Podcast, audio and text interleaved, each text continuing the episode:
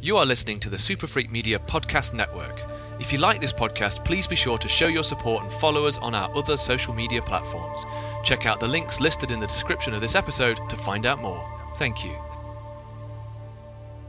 I really love that she was given this like really high station. I reckon Leviathan was like, I saw what you did for some good dick, and I appreciate that. Um, but I also saw how you got f***ed over by the good dick. So how about you come work for me? You can put people in a fabulous wardrobe, and my dick monsters will turn them into angels slash demons. That is the intro soundbite right there.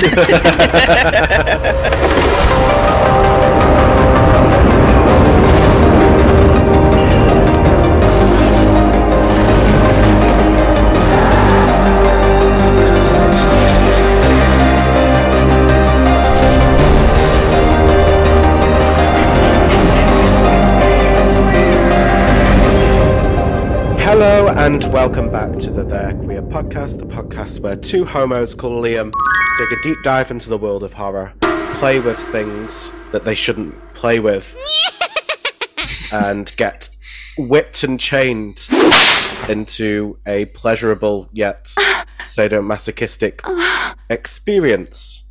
Yeah. we say welcome back because, yeah, we might have had a month off. I'm back. Yeah.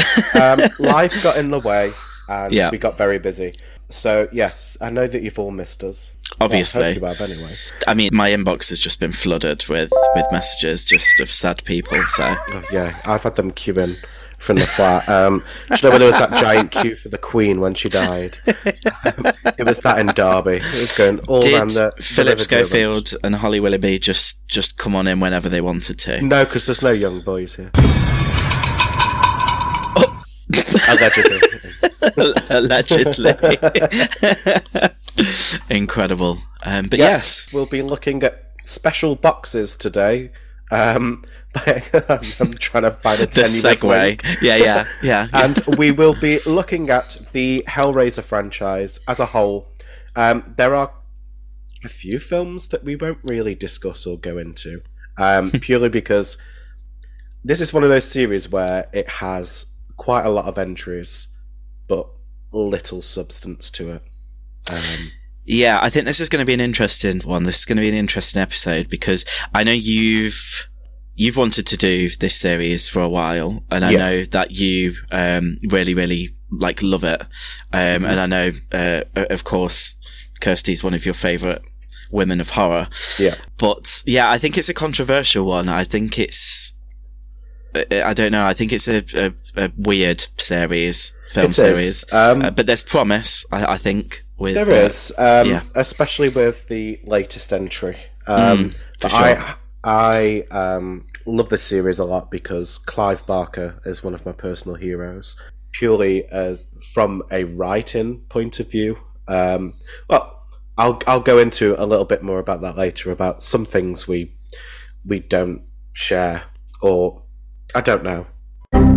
But anyway, I'll go. I'll go in. I'll go into any of that. But yeah, Clive Barker remains one of my personal heroes. I've got a colleague at work, and we both talk a lot about Hellraiser and Clive Barker in general because they're also a huge fan. This is one of those series where, like we've spoken about traditionally um, in the podcast, is where it was a trip to Blockbuster that got me into got got me into it because Pinhead is always, or the Hell Priest, or whatever you want to call him, uh, is always front and central on the covers. And it was Yeah. actually the fourth film, I want to say. It's either the fourth or the third film where it's like green and red lighting. Yes, I was going to say yes. Number number four. I yeah, I recognise that image. That used to scare me a lot as a child. Yeah, so it's, uh, I watched the fourth one before any of the others, and I thought, oh, this is weird. I then went back and found the others. I think when I first watched them, the second one was the one that was blew me away more than the others. But since then, the first one, well, the first two have become solidified as probably two of my favourite horror films of all time. Just crazy, beautiful, weird genius, I think. Um, Something that at the time was kind of unheard of in horror. We had Um, this was released at the like the peak of the 80s slasher craze and Clive Barker was because Clive Barker wrote and directed the first the first movie and was kind of like I don't want to do the formulaic thing of casting 12 unknown actors uh, attractive teenagers to get bumped off he was like I want to hire quote unquote real actors uh, and Thespians. yes Get the thespians involved. I mean, I'll, I'll say for, I kind of got into Hellraiser again. It was, it was really late. It was actually in uni. Like, it was always one of those franchises that I knew about, but I kind of watched the Nightmare on Elm Streets. I watched the Halloweens, Friday the 13th, and Hellraiser was always one that I never really watched. And then, um, one of my lecturers actually at, at uni is, is quite a close friend uh, or, or has collaborated with Clive Barker in the past. Um, he actually did the like like the kind of new cut of Nightbreed, uh, where they like wait, they wait, got wait, the wait, wait! I know the- about the- this. They were the, the- ones. They the were the Cabal person cut. found. Yeah, they Yeah. found all that like lost footage. yeah. So it And was, that was a your lot of lecturer. it was my lecturer Russell. yeah. Oh my So God, I fucking love Nightbreed so much.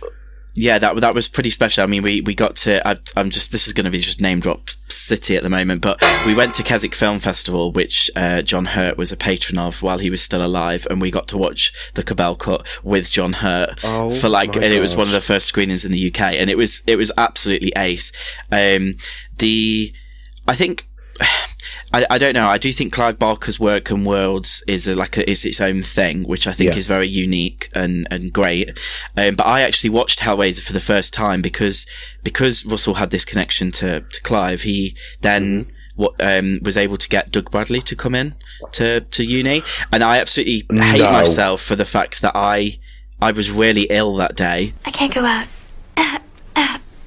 I'm sick. And was not able to go in. And I, I can remember I got the box set because I wanted to get the box set signed and stuff, and I wanted to watch it. And I only ever watched the first film, and then, like I said, I missed out on the meeting.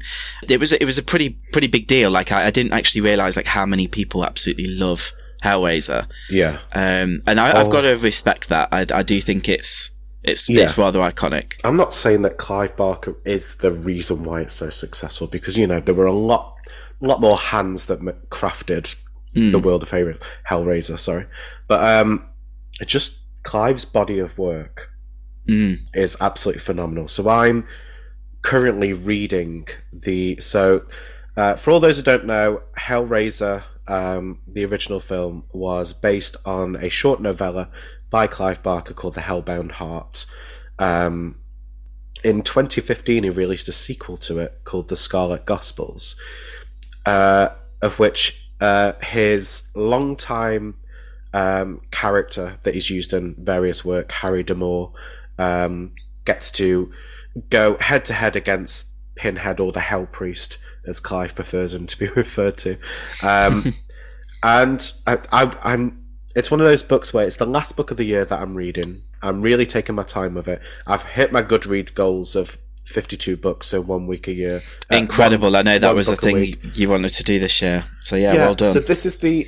So now I've done that. This is the book that I'm going to finish on. This will be the 53rd book, and I'm taking my time with it. But I'm also I'm also taking my time with it because it's it's it's a hard read. it's oh, okay, fair yeah, enough. It's, it's some bits have been a bit of a chore, but some bits have been great. But yeah, so um, this world has been expanded on many, many times. It's been expanded on through novels, through comics, various comic iterations, actually. As we said before, there's been sequels galore of wavering quality, shall we say. I think that's being very polite, but yes. I think uh, the the one constant I feel like the reason why these films ended up being so successful, and I don't mean to say it is all on one person, but the reason why it continued is I believe that Doug Bradley's performance as Pinhead goes Hmm. down as one of the greats. Like, like everyone thinks of you know Robert Englund as Freddy, absolutely, um, yeah. and then to some extent, I always, if I think of Jason, I automatically think of Kane Hodder before I think of anyone else. I Yeah. think that's because he was my favorite Jason. Um, but for me, Doug Bradley is like probably the one, and it's a mixture of his incredible personification of the character, but his line delivery is like no other. You solved the box. We came. Now you must come with us. Taste our pleasures. Oh, no tears, please. It's a waste of good suffering. Yeah, it's it's rather haunting, isn't it, when when uh, Pinhead speaks? Yeah, I, I do think the success and at, at, least the loyalty of fans is is heavily down to, to Doug Bradley because even the other Cenobites, there's been a bit of a shuffle round, hasn't yeah. there? Like with who's playing who. Uh, we still have the iconic kind of figures, but I don't know. It, it, he, like you said, he's been front and center from the start, really, hasn't yeah. he? And it's because of that striking, that striking image. I'm, I'm not familiar at all with the literature behind the, yeah. the, the films. And I, I will obviously be 100% honest. I'm not uh, really familiar with the, the film series. I've only really watched up to three. And then, of course, the new reimagining, yeah. um, that, that we got this year. Um, so the literature that, that kind of came before this, I know this was obviously something that was referenced quite a bit when we got the recasting of Pinhead in the yeah. in the new film. Is is there a leap between the book and the the film in terms of how uh, Pinhead is depicted, uh, or do you think it's quite accurate? Yeah, and, and yes and no in some ways. So in the book, um, they have like bejeweled pins in the head. So each each nail or pin has like a bejeweled, like, like has a little jewel at the end of it. Um, okay. Which they, the more recent one, you kind of see that they look like little pearls Absolutely. at the end of it. And you, yeah. Um, uh, but they are described as being quite androgynous um, beings, where mm. they're they're of an indeterminate uh, gender, uh, but also th- like that because they f- present feminine, but there's also like a masculine quality to them. So, whereas Doug Bradley's depiction is.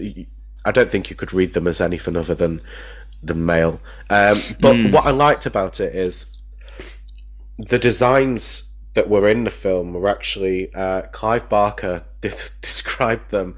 Um, so he really he got the um, the design like inspiration from S and M clubs in New mm. York and Amsterdam and he said he was influenced by like the punk movement, by Catholicism, because Pinhead's gang are the Order of the Gash. What? Um, whichever gash you want to. Um, I suppose that's the fun part about that. But they're also he's like so Pinhead. Clive Barker hates that term that fans affectionately ended up coming up with, but um, Clive Barker always wanted to be the Hell Priest and saw them as this like order of like like fucked up satanic order. But then Jane Wildgoose, who was the costume designer, had a big integral part of how they look because Clive turned around and was like, "I'm just going to tell you, I want um, them to look like repulsive glamour." Mm. And repulsive glamour is so spot on for them. But yeah, yeah. it's um. But looking at them, you like. I always love like the dude bros who are like, oh, love the Hellraiser franchise. And then when Jamie was cast as like the new Hell Priest, and they were all just like, oh, fucking woke agenda strikes again. It's like this series, regardless of like the future iterations, it was mm. birthed of a queer creator. Yeah, everything about it is completely it's... and utterly like all of Clive's work. I will argue is queer, especially especially Nightbreed, but that will hopefully be a future episode.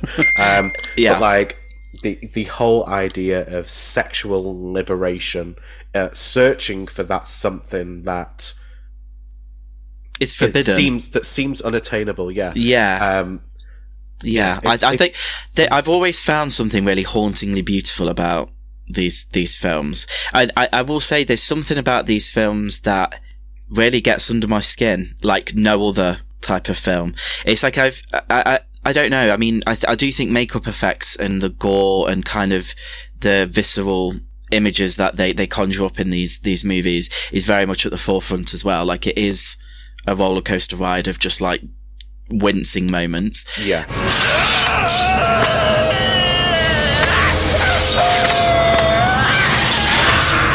But there's always, it is kind of done with this lens of like, oh, it shouldn't look beautiful, but it does. And I mean, I suppose that's kind of the, the whole concept, isn't it? But I, I don't know why. I've seen like obviously the likes of Evil Dead and I've seen other films Yeah. from like the 80s and 90s where they had gore effects, but there's just something really like, I don't know what, how to describe it other than like chunky, if that makes No, sense. There's something I like get it, yeah. chunky and gross about these movies. So when I when I wrote um, Sticks and Stones, it was this movie and uh, Brain Dead that were when I was trying to think of like depictions and descriptions of body horror.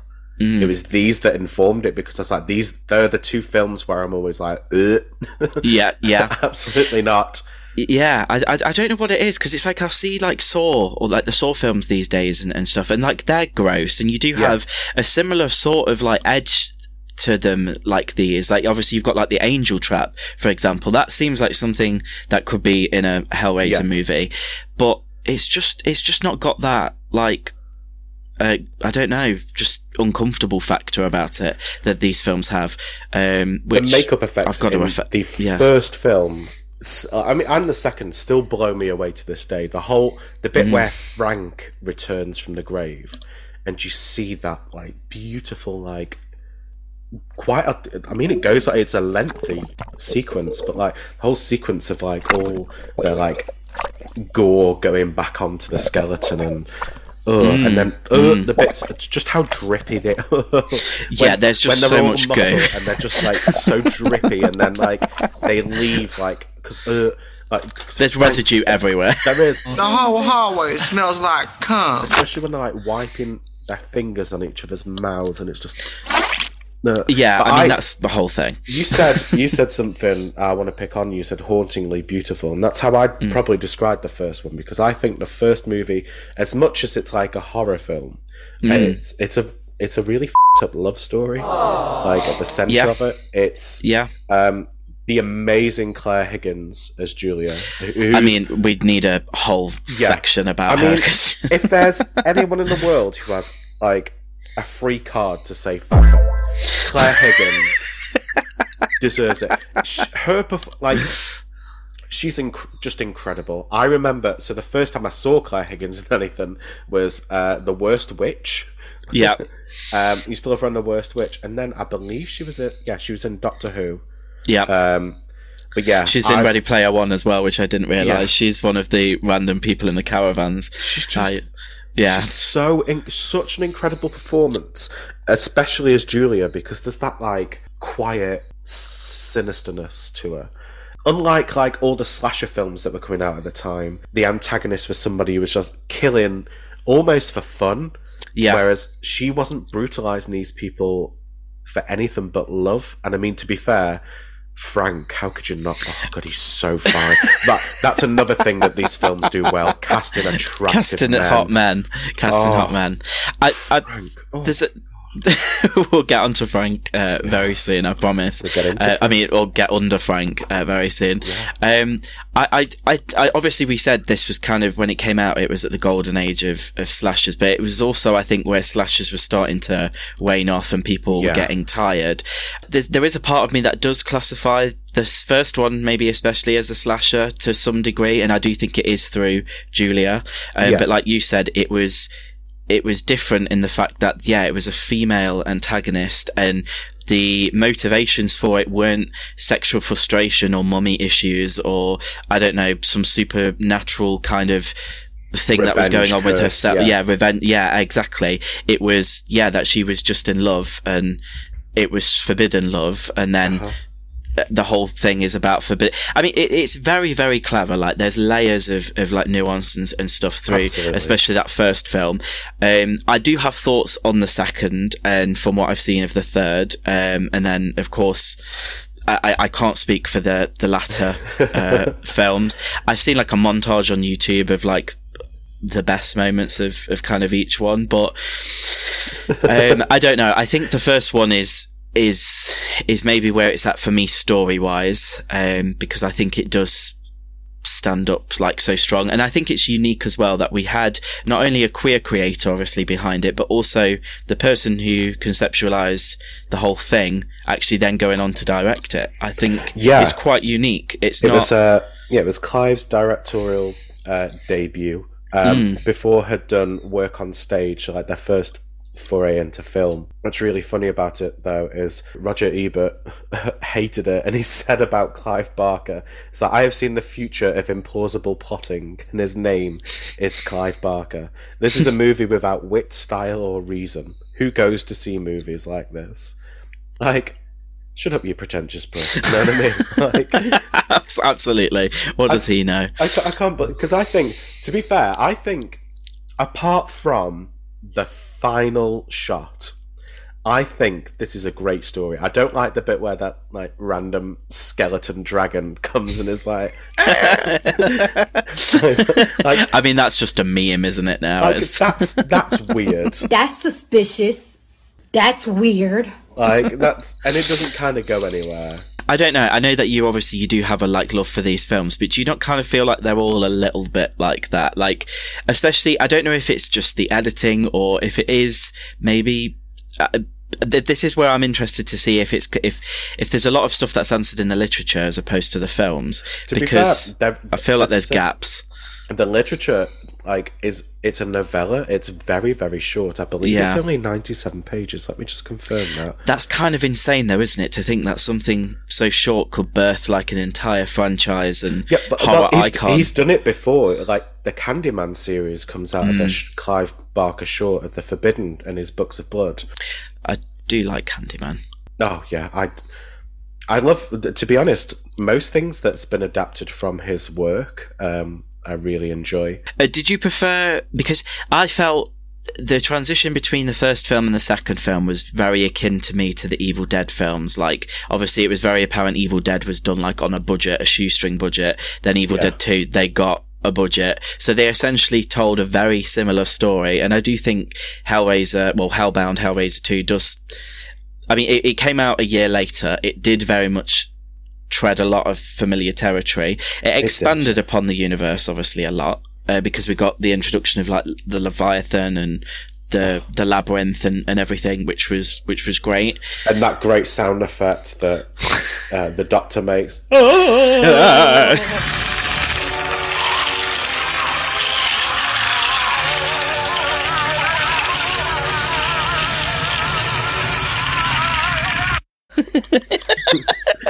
Insert sound effect here.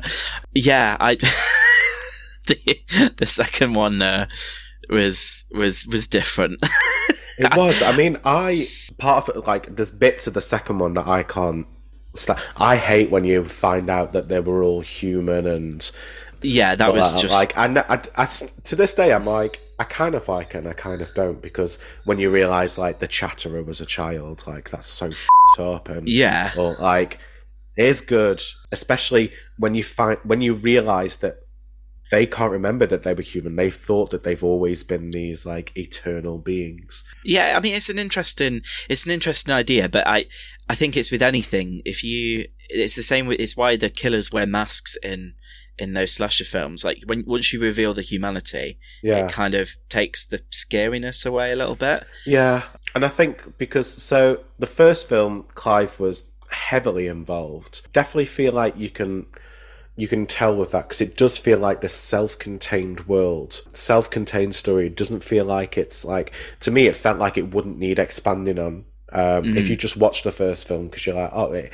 to be to be fair, it explains a lot and not a Mm.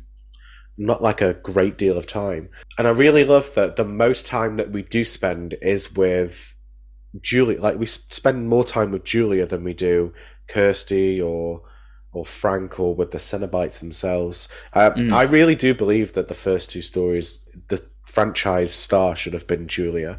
I love the Absolutely. idea of of her still being around and still coming back.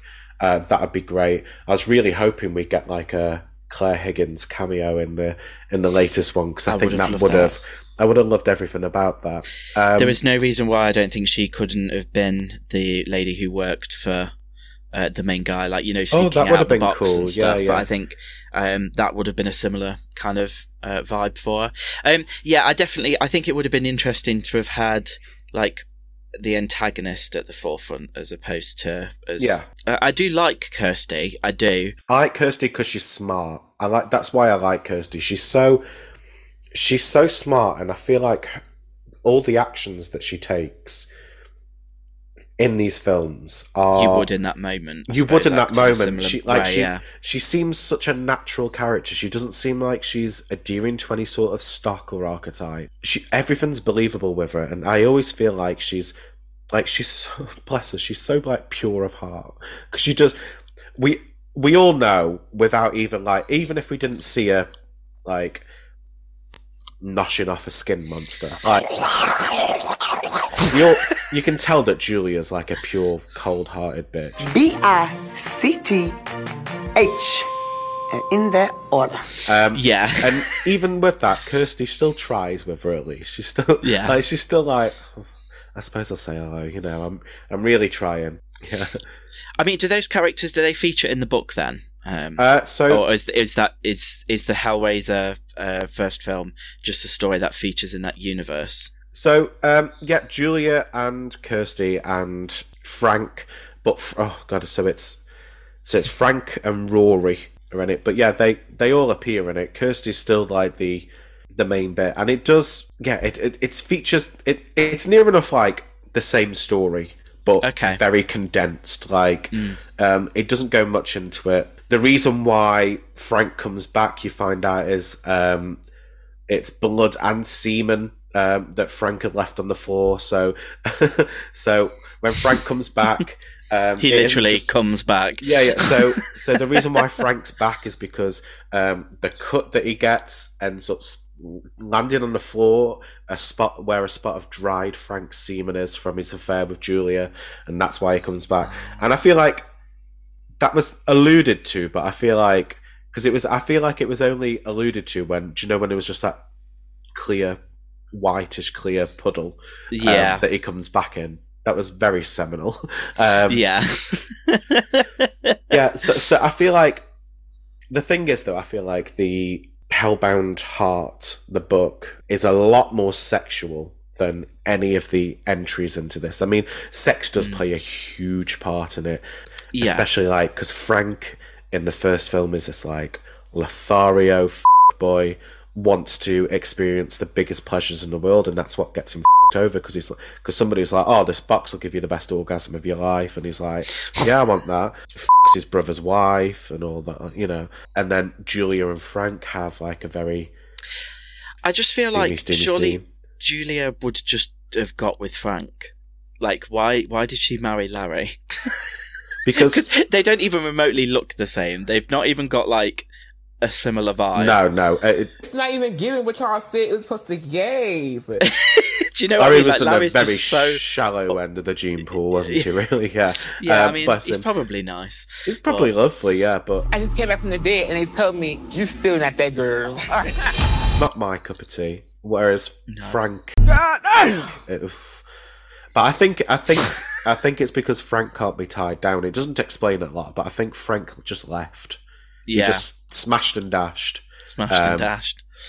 Yeah, I'd have picked Frank any day of the week. Um, what's really funny is if you watch it uh, and notice the really. There's always something off with Frank when he's talking, and that's because the actor's dialogue is dubbed. Oh, really? yeah, the actor's dialogue is dubbed. Is it the Um, same same actor, or is it just no, no, it's a, it's a different actor. I can't. Um, Ah. yeah, it it gets. I, forgive me. Um, I've got a cold at the moment. That's why I'm so nasally. But also, my brain is fried. um, it's it's. He's an English actor, so they had to dub somebody with an American accent. So it's it Ah. made sense that um, I mean that that that leads on to a good point for me because I think one of the things that had the appeal for me was that obviously it came from this like British perspective, and I think you look Yeah. at, at the first Hellraiser in particular, and uh, obviously a lot of the second as well. It's very apparent. It feels like it's in the UK. yeah, Like- the house is in the UK. Uh, Yeah. I believe it's in Kent, um, but Yeah. there are shots where it's filmed in the states, and you can really tell. And it's usually the bits with Kirsty. Yeah, Um, and I mean yeah. obviously the, as having like it like because it puts you on. It puts you in this place where you're like, "What the fuck's going on?" It's a And bit odd, isn't yeah, it? And Yeah. I really love that. No, I, I, I enjoy that. I will say I think that's probably something that I found a little jarring going then into Hellraiser 3 because then it was obviously Americana, very yeah. yeah, it was like New York, New York, New York. Um I, I mean, does it does it continue in the states then after that? Is it all Yes, American? yes, After um, doesn't we don't really Uh, go back. All the films after that are all American centric. Yeah, uh, Hmm. we don't really. The most British things about the subsequent sequels are Doug Bradley, and then Hmm. even in the in the original timeline, even the last two films don't contain Doug Bradley as well. So Yeah, yeah, that's uh, that is a, a, a shame. Um, sacrilege, really. Uh, yeah, I, I think I, I that's always had the appeal for me. Um, I, I do think Julia, if we are going to kind of take a moment, because and I mean, I suppose that leads nicely maybe into the sequel as well, because Julia very much then becomes Yeah. more of of a factor of the story. What I absolutely loved, there was two things that I absolutely loved about uh, Hellbound Hellraiser 2. I loved the fact that we were almost putting Julia in this like Universal Monsters esque Yes. like light, Oh. particularly with her rebirth, her getting wrapped in bandages, and like I, I just thought it was incredible. The and music, dress and the music, yeah, yeah, the, yeah, the music, the dress, um, and the friggin' the lightning that constantly appears every time she enters Uh-huh. a room is just uh, in, insanely good. Um, I also love when she confronts Kirsty and she she says about being. The, she's no longer the wicked stepmother, but she, now she's the evil queen, and then Yeah. just bitch slaps her. I across ca- the yeah, that, that slap was heard across the world Oh! and the underworld. It's absolutely iconic. Um, Pinhead's yeah. just quaking in his boots because it's like Julia's bitch Yeah. slapped Kirsty Hi, upstairs. I think that's why Lev- Leviathan chose her to be like um, his personal like lackey. just just the backhand alone deserved an Oscar in my eyes, but Yeah. yeah. absolutely. I do love it though because because if you were to watch this for the first time in order, you wouldn't necessarily expect that of the second film. You wouldn't expect Julia to be the person to come back. No. You I think, did- yeah. Fra- oh, you think of it'll probably be Frank being a big part again, and and the Yeah. Cenobites. So to have Julia come back was quite a shock. Um, and for the fact is, she was like when she's just because you realise that her coming back is very different to the way that Frank comes back. Um, yes. and then you find out that Leviathan, who is the the god of flesh and all this, who's basically the the god of this realm of hell uh, within this universe, chose her personally to be his instrument um, to not just f- people up, but also to create new Cenobites. And I really love that she was given this like really high station. I reckon Leviathan was like, "I saw what you did for some good dick." And I appreciate that. Um, but I also saw how you got f***ed over by the good dick. So how about you come work for me? You can put people in a fabulous wardrobe, and my dick monsters will turn them into angels slash demons. That is the intro soundbite right there. oh, absolutely uh, love that. I mean, yeah, I, I think it, she's by far the strongest thing about the the second film. I, again, I've got to applaud the makeup effects. I just thought they were beautiful. Stunning, yeah. The way, I mean, like you said, her rebirth is completely different to how Frank comes back. It is, it, it's not as grotty, and also, I mean, so. I, I suppose I kind of didn't think about it in that literal sense that if, yeah, the Leviathan is the god of flesh, is that why when she gets her skin back, it's her skin, whereas obviously Frank had to wear Oh, Frank- Larry's skin? Uh, Frank could have um, Frank could have had his own skin, but he realised then that he needed to hide because the whole thing In about Frank sight, suppose, is he yeah. needs to hide from the Cenobites because he knows that they're looking for him. So that's why he chose. This, yeah, Because I really loved that, and I thought that was a really clever way of them to. yeah. I mean, kudos obviously to the the actor in the first one, Andrew Robinson, who played Larry, because there is that switch up at the end, and I mean, it's it's probably just contact lenses and a bit of eyeshadow, but, it you're like, that is a iconic, yeah. different, yeah, that's a different It's person in that skin now. Such a good performance, and then poor Kirsty's like none the wiser though. Um, she just sees. I think she just like Daddy. Yeah. Oh god, Yeah, I wish just- Frank could say "come to daddy" to me. God, God he's so fine. The- there is something about him which I, I kind of find like I don't know. I, I- I guess it is that forbidden. I, I, I think Clive Barker knows what he's doing when he's uh, Yeah, having yeah, he does. on casting these men and, and Yeah. getting these men involved in these films. So well done, Clive Barker. Well, that's the No thing about the second one. There isn't much eye candy in the second one, I don't think. No, Which- absolutely not. uh, They do make up for it in the third because we'll get into it, but JP in the third is a whole other kettle of fish. Absolutely. Oh my good god. Mesh underwear. Oof. Oh. Anyway. I, I, yeah, I mean, Oh, yes, Daddy. it, it was practically porn yeah. in the best way. Um, But, but, yeah, yeah, the um, in the second one, what I really like is we do get this expansion then. So um, Mm. we don't see the like everything you think hell is, it isn't.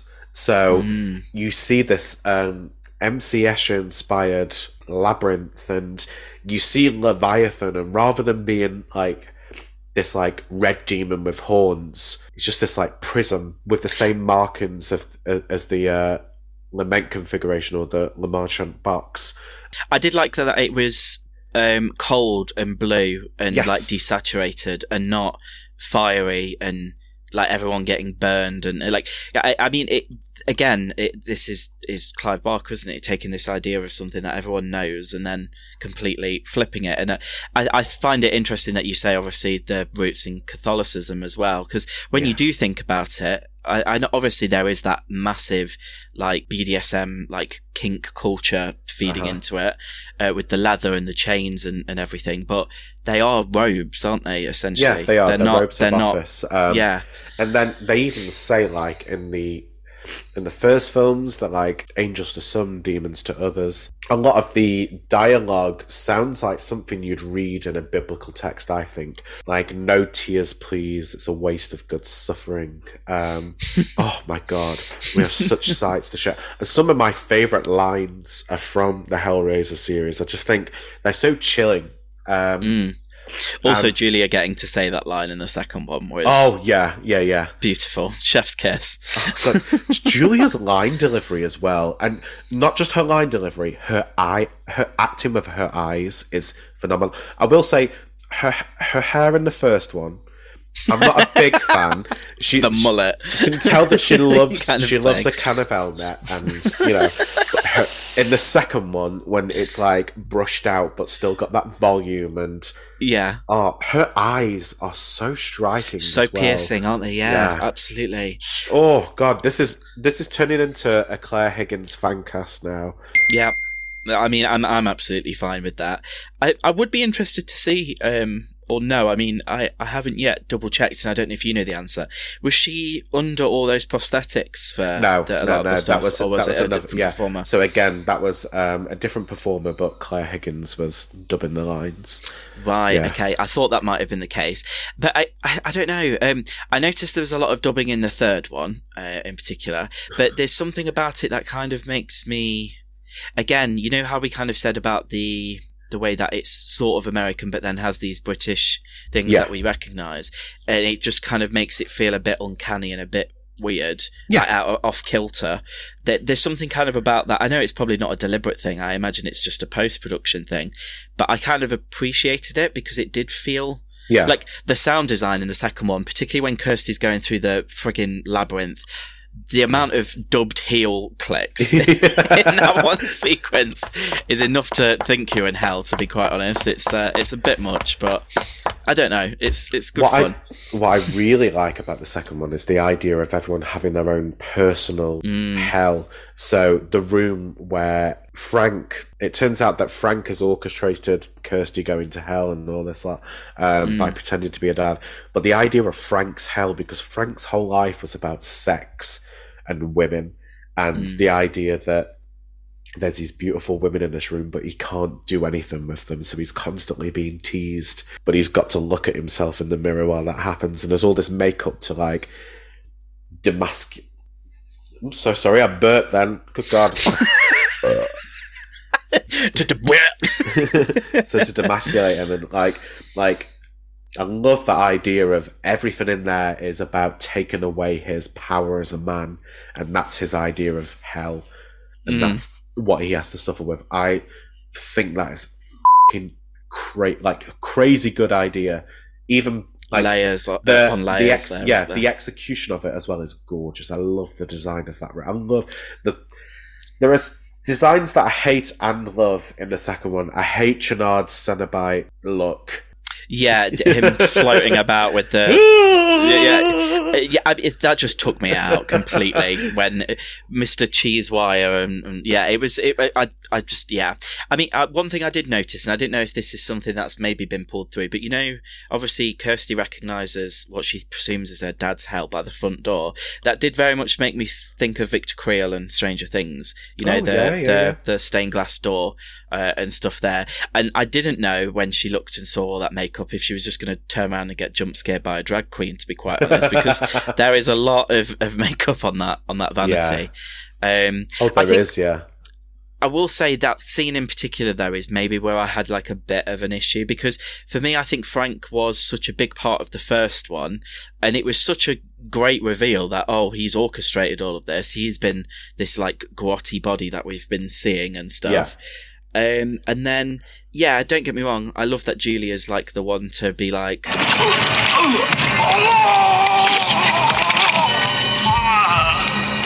Nothing personal, babe.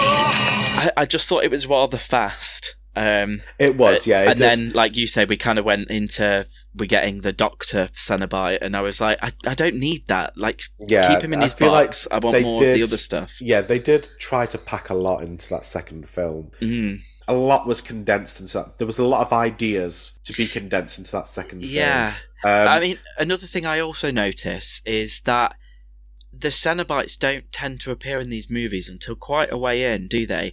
And I mean, it's it reminds me of like how the Paranormal Activity films are. You, you're only really there for like the last 10, 15 minutes where Yeah. shit hits the fan. Like these films, you're obviously there for when the Cenobites turn up and start yeah. actually Well, wreaking havoc. They leaned into that in the the later entries. So in the 1st Mm-hmm. two films, the Cenobites aren't the vi- like they. I don't think they're the villains. They're just No, they are. they just want to be me. They're I just want to be me. oh my god, the GC Cenobite, the C and GC the Gemma. I've the heard Gemma you've got bite. dialysis. I'm sending you a khaki bag. Would you like khaki Red or green? khaki? Red or khaki? Oh Her hell is just Gillian I McKeith on the other end of the phone. Anyone listening out there, if you can draw, if anyone could draw me Gemma Collins as a Cenobite, that would make my whole life. That's like I feel like that's that that's my brand. There'd have to be something to do with being claustrophobic. oh my lord! And she Oh. doesn't get you with chains; it's just hair extensions. the fucking hair is frazzled. oh my god, I'm having the best time with this now. I want to see Gemma Collins in the next Hellraiser entry, please. Yes. Okay, you Oh. heard it here first. It's a They're Queer exclusive. it's gonna happen. No, no tears, please. It's a waste of good suffering. What's up? You ill? yeah, when the chains are in people. Sup, you will. Am I gonna die? It's through to the bone. oh my god! the Oh my the God. possibilities are endless. And then, and then when she takes the box away at the very end, she's like, "You ain't ever gonna get this candy." oh my god! oh, oh my god! So yes, tune into uh, a, a Super Freak exclusive where we attain the rights of the Hellraiser franchise. yeah. and just for that. If you, if all the boys were upset about Jamie Clayton being cast as as the Hell Priest, just wait till they get a load of Gemma Collins. Oh, oh, that is incredible. Oh. Um, so yeah. I feel like we had a serious point at one point. Oh wow! I- oh, that's gonna stick with me all day. Especially as I'm reading the Scarlet Gospels now. I feel like I'm gonna be reading the Hell Priest. Anytime someone says no, you're just gonna hear No! going, no. Fuck off, Gillian McKeith. oh, Oh wow! So Oh. yeah, so yeah, um, yeah. Well, I've got a question for you. Going Go back on. to the topic, obviously we really like the idea that they um they had their own personal hells. What do you think would be your personal hell if you had to visualize it? What do you think would be there would be. in there? Do you know people who eat with their mouth open and slap their lips? it would be a banquet hall of people doing that. Um, Just yeah. Oh my god, it winds me up. Um, it would probably look a lot like London. Um, yeah. I don't really like London unless No. somebody wants to pay me to live there and get a great job down there. But I need a shower. um, oh, I'm trying to think now. Oh, the only food I could eat would be beans, baked beans. Um, to be fair, my hell would be a lot more tame compared to most. I think. no, oh no, I don't like.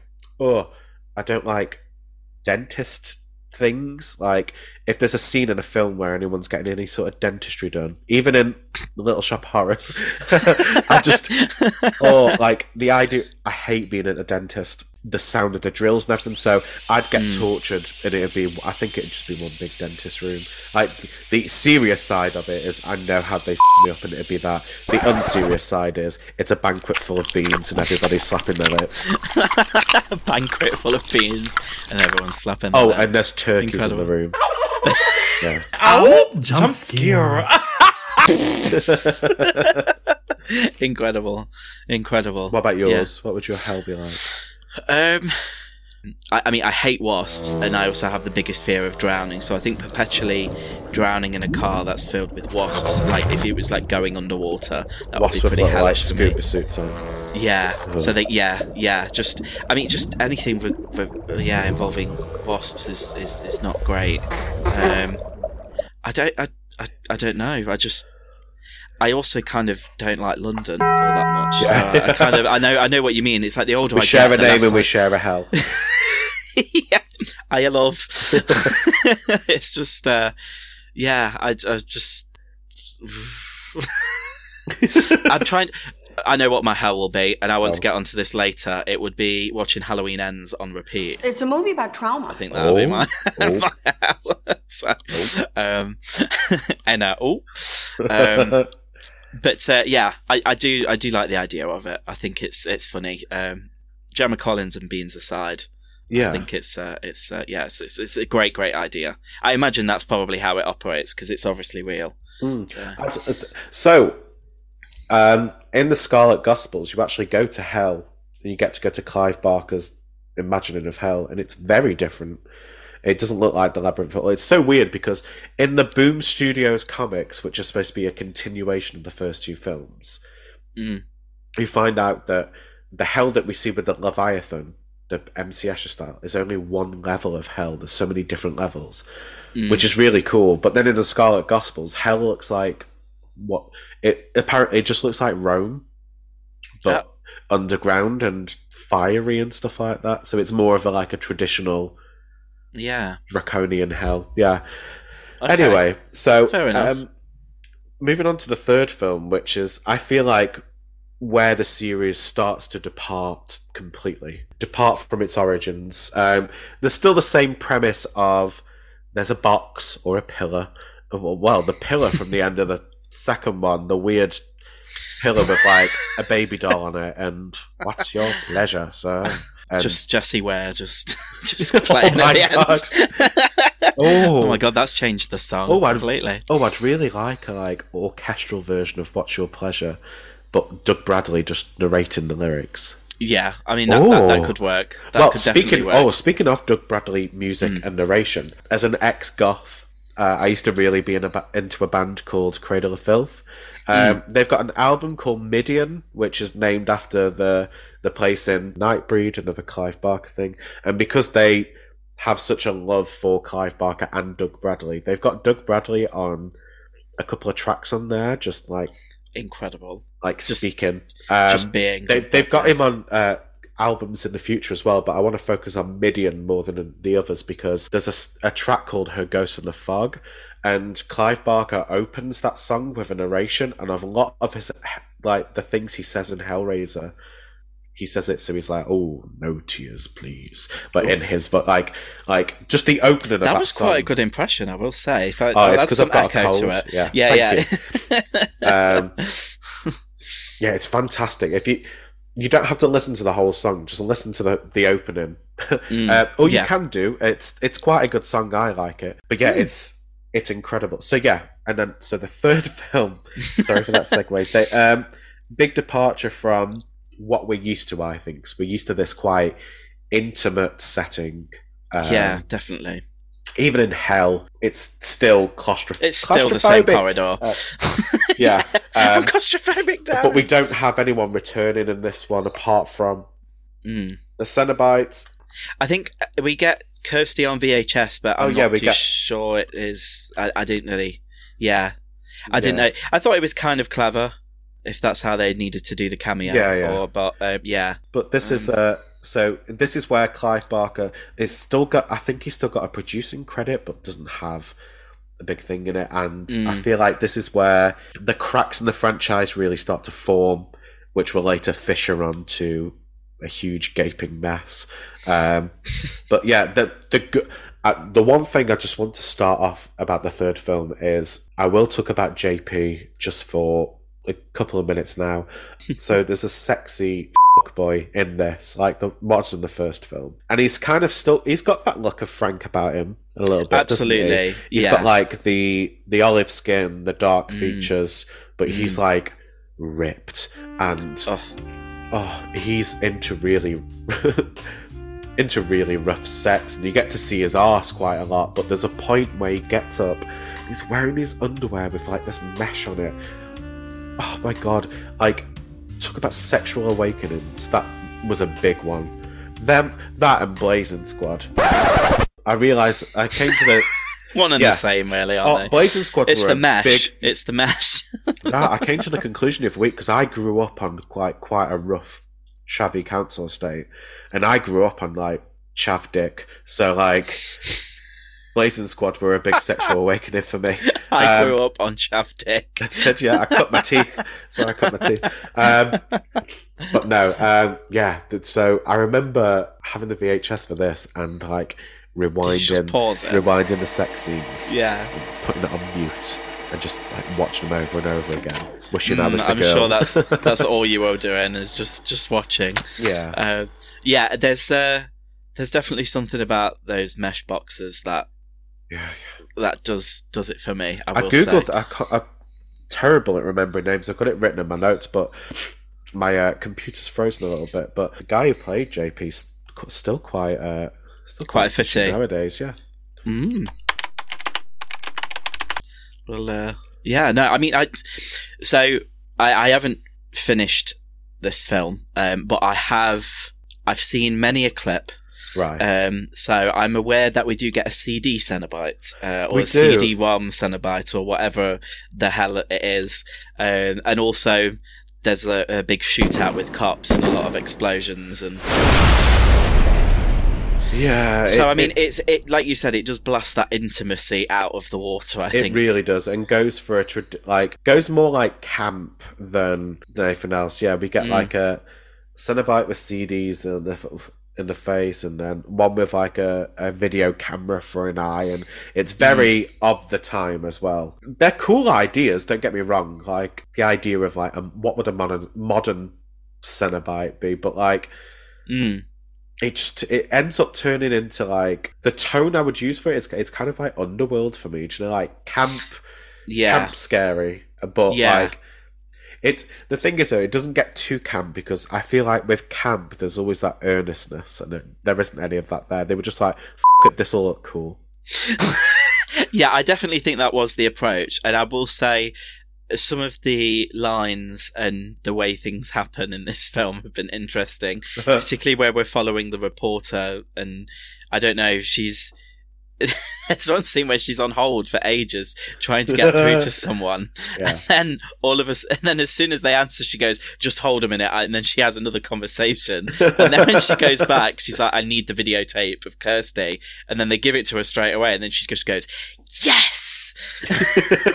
I was like, it was kind of, I, I, yeah, I, it Yeah, was a it's- choice. Choices. So I'm gonna have less and less to say about the next films, but um, I will say I like some of Joey's performance I like. I like I like the idea that it still continues that story. So we find out that so in the second film at the end, Doctor Channard ends up killing the Cenobites, but we see it's weird because they kill they kill them and then they turn back to their human form. So we find out that there's been a separation between Captain There's not Elliot really any Spencer. continuity, is no, there's Elliot Spencer, who is the human who becomes the Hell Priest, and then the Hell Priest, and now they're two separate entities. And Mm. the Hell Priest is the all the evil parts of Elliot Spencer, and yeah, it's I will say as well about that, like obviously in the second film we very much get to see the makeup come off Doug Bradley, like where he then goes back to human form. And it is insane because I don't think he looks anything like Pinhead when he's pinned No, like that's as Doug like- Bradley. Like that to say I don't know you know like with with Robert Englund and Freddy Krueger, Yeah, there you is a difference, still- but yeah. you can still very much see Robert Englund's face. Well, that's that's really funny because Which Doug is- Bradley tells a story about the wrap party for Hellraiser. Um, he wasn't allowed in because no one recognised him. And they, they had to get like That's I think they literally had to get like Clive Barker to vouch for him and go, no, this is because no one had ever seen like the people had never seen him without makeup on. So like, who's this like barrister? Baloney! Trying to come in, you know? Do you know what I mean? Yeah, he looks like so Yeah. British and just proper. It's it's it's very funny. I do think as well though the third film was the time I think where it was getting into like it, it was very much in pop culture then at that point, wasn't it? The Yes. the, the figure of Pinhead because I know he made like appearances at like the VMAs and stuff, or there was like Uh-huh. an awards ceremony, wasn't there, with MTV? And you kind of think like. I don't know. That that to me is like where maybe the Nightmare on Elm Street franchise maybe then started to fizzle a bit when we started getting Freddy rapping and appearing on lunchboxes, and you're like, he's supposed to be this terrifying man in your dreams, but Yeah. uh, so I, I I think it did tread a similar trajectory to as to those older ones, uh, to to the Nightmare on Elm Street films.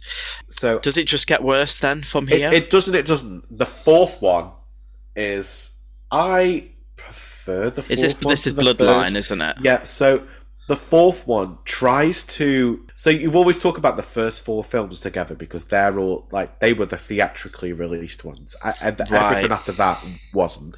Um, and you can. You can tell why. I call shade. Is the fourth one where we get Angelique? Because I Yes, think I've seen the I- the picture of her. I love the character and design and everything of Angelique. So at the end of the third film, Joey's chucked the Le Marchand box into like a pool of concrete at a construction site, and then later we see the the finished site, and it's a building that looks just like the box, and you're like, oh, so so all these films end with like a weird, what the f- is that, and what's going on? Then we get the f- fourth film, which it's where Hellraiser goes to space. yeah. Um, there's not, I think that's just a good way of putting it. It's weird because there's there's bits set in the future in space, but then you get bits set in the past and then bits set in the present. So there's like three timelines going on. You get Right. to find out all about the box. It's it's more about the box itself. So you find out the lament configuration as as, uh, people have been calling it. It's actually made by uh, Le Marchand, who was this toy maker. He made these things, and they're all like it isn't just the box. There's other things, but they're all portals to hell. Some, there's like a really good cast in here, to be honest. Valentina Vargas as Ange- Angelique is incredible, but you get a young Adam Scott in here, and I've always fancied Adam Scott, and I think Adam Scott is is So in- fine. in, in So a, fine. in a, in a kooky way. I think absolutely. But you get Adam Scott in here, and he plays this like aristocrat Jacques, I think his name is. And he had like a originally he had quite a small role, but then it got expanded on because like people really reacted. They thought he was fit as well. well, yeah, people reacted strongly to him, and but the, there was like the origin of Angelique ended up changing and all this lot. But you find out that there's other configurations of the box. So there's like the Elysium configuration and the anti-lament configuration, and it releases light. And oh my god, it's so Oh. confusing! It's so confusing. It's so good, but confusing. Uh, I So it's definitely worth checking out then. I prefer, yeah, I prefer it because one, Angelique's character and design is sick. If no one's seen it, she's got like this exposed scalp. Um, Hmm. There's a in the re in the reboot. Um, there's a character who does look a lot like and she's Yeah. supposed to be Angelique, but and then there's this whole thing of Angelique and Pinhead being like a thing, and hmm. I've read fan fiction about them. Not, yeah, it's not like sexy fan fiction, but people really took to this character. Those two, yeah. thought she was going to be like the big thing. But yeah, the big the big takeaway from Hellraiser 4 Bloodlines is Hellraiser does in fact go to space, and there's a space station. And I'm right ends in up being thinking a as well. big Then box. it goes to space before Jason went to space because Jason X Oh, came yeah. out in 2001, and this was still Did it go to space before the Leprechaun went to space? So Bloodlines was ninety six, I want to say, or Uh, Leprechaun 4 in space was 96, so it was Oh, the same 90 year. same year. So oh, Leprechaun and Pinhead went to space both the same space year. in the same year. How sweet! Oh, Probably saw each other out there, didn't they? Sandra Bullock's spinning past. Interesting. Um, I think that's always like a, a thing, isn't it? Even like the Scream films where they like joke and they go, "Oh, this film had time travel," or "This film went to Yeah. space," and you're kind of like, "Oh, that'll never happen." It, it did. I do, I do, I do love it when something stupid like that happens. Like we've got Amityville in space now, haven't we? I mean, I haven't seen it because I the only I've only watched the original Amityville horror film and then the Ryan Reynolds reboot because Hmm. it's topos for quite a few scenes. Um, but no, I have not detecting a watched. pattern here, Yeah, yeah, I've, with- not, with- I've definitely not watched Amityville in space, but but no, I, d- I don't mind it when they go to space. I qu- I quite like Jason X. You know, it might be stupid, but Hmm. that's why I like it because it's so it. I do have a fondness for if- it because it is in on the joke. I think. yeah, because it is in on the joke. That's why I Hmm. like Jason. I mean, we're not doing that for this episode, but I just need to put that. I think Jason X is is actually quite an underrated underrated entry into. That. I mean, considering Yeah. some of the entries into that fucking franchise, especially Manhattan, like Yeah. which is where Screams. Well, Screams go to New York. I suppose they'll go to Manhattan. Yeah, I wonder if very Scream Four. I I wonder if Scream Six will just be half of it, like three quarters of it will be on a boat. I'm hoping so because love that, love that for them. Yeah, I think it's definitely taken a turning point then here, hasn't it? If we've Yeah. gone to space, uh, the the intimacy that was there in the first two was blown out the water in the third, yeah. and now we're off world. So, um, so. I take it we return back to Earth in the following sequels. I mean, have you seen all of them? Even the, the ones yes, without uh, some of them I've only watched like once, or maybe not even all the way through once. There is a part of me who, because I've started doing these now, Yeah, there is a part of me that thinks I kind of want to just watch all of them to say I've watched all of them. that's fair. So, I'll, So I might so do. the films that come after this, as a lot of people like, it's a big thing in horror trivia that a lot of people know about. But if you don't, it turns out that a lot of the subsequent sequels after four as well, not only were they direct to video, but they were scripts that already existed for to be made into films. That Miramax just were like, oh, okay, so if we just put the Cenobites in there somewhere, we can turn this into a Hellraiser film. And you can really mm. tell because half of them are like gritty detective stories. It's like imagine watching like I don't know what's a gritty detective like. Imagine along came a spider or Seven, mm. and they mm-hmm. randomly put well Seven would make more sense I think to have. What's But, in the box? oh yeah, I mean, missed opportunity, quite But honestly. yeah, so like the fifth film is all about like a corrupt detective. There's a murderer murderer called the engineer who's kidnapped a kid and all this lot, and then uh, Yeah, so it's very, very different then. I mean, I, yeah. is Kirsty out of them from this point, or so she Kir- Kirsty's out of them. She comes back for one. Um, oh God, which one was that? Because the Kirsty one was shy as well. Yeah, it's the sick one actually. It's Hellseeker, two thousand and two. Kirsty comes back. It's probably one of the better ones of the shit ones, which sounds awful. Kirsty, I want to say she doesn't. She doesn't have a change of character in it, and it's dead weird. Uh, spoiler alert for anyone who does want to watch it: Kirsty becomes like a bit of a bitchy villain. oh, okay. Yeah. Does she become um, a Julia? No, not not to that extent. Or does just no Yeah. one become Julia? no one could ever Julia. become Julia. so the sixth one, yeah, is where Kirsty comes back, and it's like it's okay. I mean, you could watch it. the, the seventh one is called Hellraiser Seven Deader. D E A D E R. Dada. Dada. Yeah. and this one is about a cult who calls themselves the Deaders, and it's an investigative journalist. Shy then. It's shit. Again, it, it was it was an original film that just randomly had that put onto it. Now, the one that I will talk about a bit more is uh, Hellraiser Eight, Hellworld. And okay. There's only really one reason why I want to talk about it. So this one's weird because it was again it was not going to be a Hellraiser film, but I feel like the way they put it in was a little bit more clever. So it's about a group of people who are addicted to playing an online computer game called Hellworld, which is based on the Hellraiser series. Okay, so is it like meta? Does the, do Yeah. the films exist in the film? Yeah, and yeah, it's it's weird. It's very weird, but it's shit.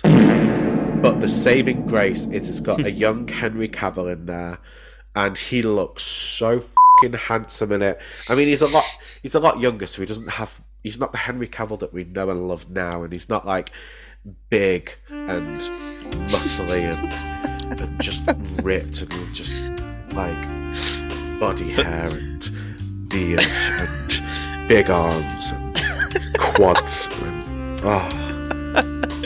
For he's people still at cute home- in this. He's like he's like the people at home, Ian Liam was just closing his eyes and touching himself Yeah, as he was reciting Um, Henry but yeah, Cavill's he's like a- features. He's like a dick. He's like a boy in it. Uh, he's a younger Henry Cavill, and he's got like his jawline still there, and he's still fit. So yeah, is you could watch it if you want to watch something that tries to do something a little bit different. It's not great, but again, Henry Cavill's in it. You could watch it just for that. Doug Bradley's still in it, which Was this is Doug nice. Bradley's last one? It is the final film to feature Doug Bradley. As Yeah, because I know But then we got we did get a couple more, didn't we? But so then we got the next one was Revelations, which oh, it's awful. Yeah, I, It mean, I think awful. pretty much from It the was- outset it looked awful. It was rushed. I think it was. um So they were it was- losing the rights, weren't They they? were losing the rights. Yeah. This was done in a matter of weeks. Yeah. Like a matter of weeks, and you can tell. And like, oh god, it's I mean, that's that's Again, where it bothers yeah. me when uh, studios are in like a because it's the whole thing that's been going on, obviously, with the Friday the Thirteenth uh, uh, kind of dealio at the moment. I mean, that's gonna hopefully be resolved, and we are Well, getting this got- prequel getting this prequel series, aren't we? series, yeah. on Paramount Plus. Yeah, the the fact that I mean, it's just insulting to, to fans. Like, I, I, I hold my hands up. I'm not the biggest fan of, of this franchise. I do see the redeeming factors and qualities of it, absolutely. But to, I just find that in, at the biggest insult. Like, Yeah. you're going to lose the rights. So let's just, we know that the fans are going to spend money on this. So let's just deliver a plate It's of really shit and then just, yeah, because let them have it. Doug Bradley was like, I'm not because Doug Bradley they approached him to be like, you know, we're making another one, and he was like, "What you want me to get into all this makeup that takes hours to be to get a film finished in a matter of weeks, and the script is a nothing script, so no." Um, it's again, it's another film that like it's like a detective film and researching a videotape, and then somehow the Cenobites get involved. This one ends up having Stephan Smith Collins as Pinhead, but is dubbed over by Fred Tatasciore, who's I, I could go into their voice acting credits, but I'd rather not. They've been if you've watched an animated film or a game, good chance that they've done it. They've voiced the Joker before, I believe. Incredible voice actor. So I will not. They are not getting any criticism from me because hmm. fantastic voice actor, but everything Just else don't- about it is absolutely shy. So then they were like, "Okay, should we make another one?" Do you want another one? Nobody wanted another one.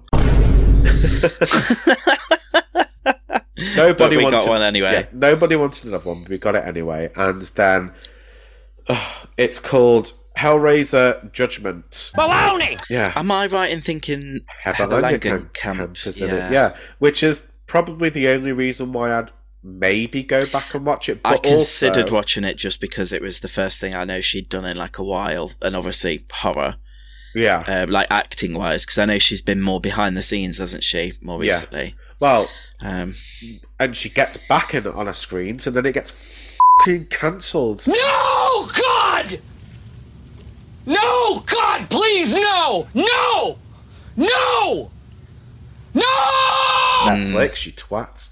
Uh, anyway, I'm not going to go. It's that. So then the next one, uh, uh, you get more of Pinhead, who's like, "Oh, how many more ways can we torture people? Oh, the humans are finding better ways to torture one another." And then we get into wait for it.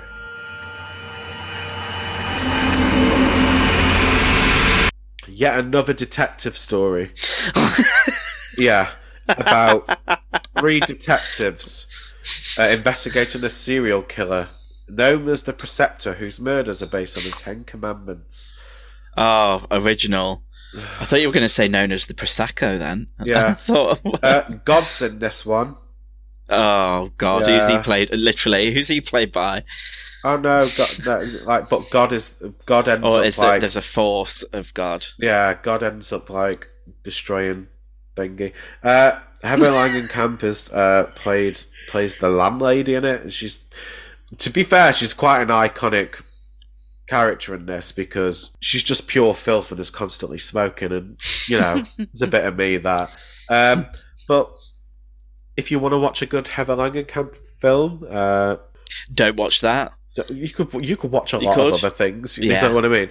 The production for this got delayed, um, and there was no marketing for it because Dimension were like, "Oh, uh, our parent company is uh, owned by Harvey Weinstein, and we don't, you know, until Yeah, there those was a lot going yeah. on. Yeah. So it's just don't watch it, but or do watch it. You can make your own opinions, but I oh god, I hate the worst part about it is that the makeup design in this and the makeup effects are Just not it. not great.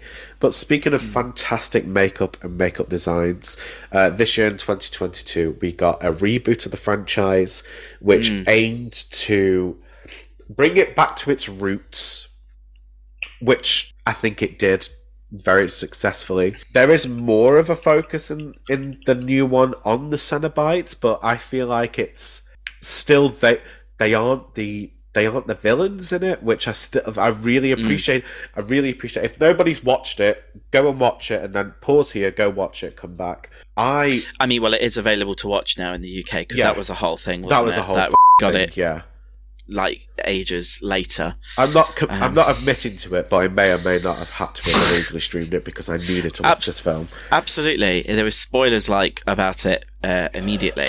got really excited for this when it was announced and they announced some of the casting particular and then that was a whole thing like the internet exploded and the reason why it's exploded is because jamie clayton was cast as the hell priest or just the priest as they're known in this who traditionally is known as pinhead and doug bradley plays the role but they were like pinhead isn't a woman and they were like well no you're right, but they're also not female. Like they're not Yeah, they're, they're not sexless. They're, Yeah. and then to cast a trans woman in that role, it was phenomenal. I think because it keeps that Mm-hmm.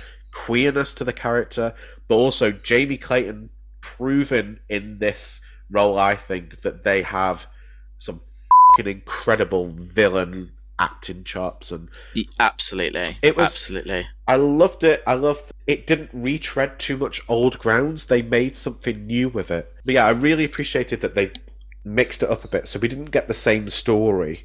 We Mhm. got a new story. It was still the same premise of this box is like a portal Well, there's fundamental elements, isn't Yeah. there, that I think is in the DNA of any Hellraiser movie, um, and this definitely contained them. It has the I- sex. It has the gore. It has the sexy hellish creatures. Yeah. I, I really liked how this this came about because it, it's directed by David Bruckner, and um, I was a big fan of his film The Night House. Yes. and I know that that was written and initially conceived to potentially be a Hellraiser story.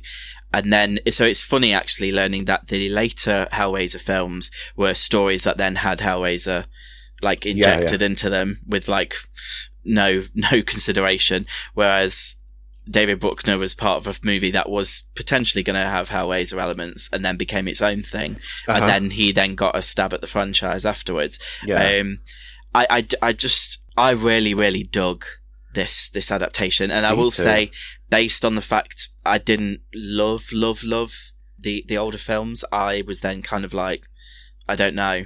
So I was happy that it was fresh Yeah. and it was a new story and I was had yeah, new elements. Extremely happy. I'm glad that like even the box, like because we, see Yeah. the we becoming see its the, own character Yeah. becoming its own like that's that's what was incredible. yeah. And then the idea that oh, like the fans called it the lament configuration. It still is that, but Mm. that's one configuration. And then there's the Leviathan Yeah. configuration. We got we got all those like little things, and then I feel like this film was made with so much love of, Mhm. and respect to the original work.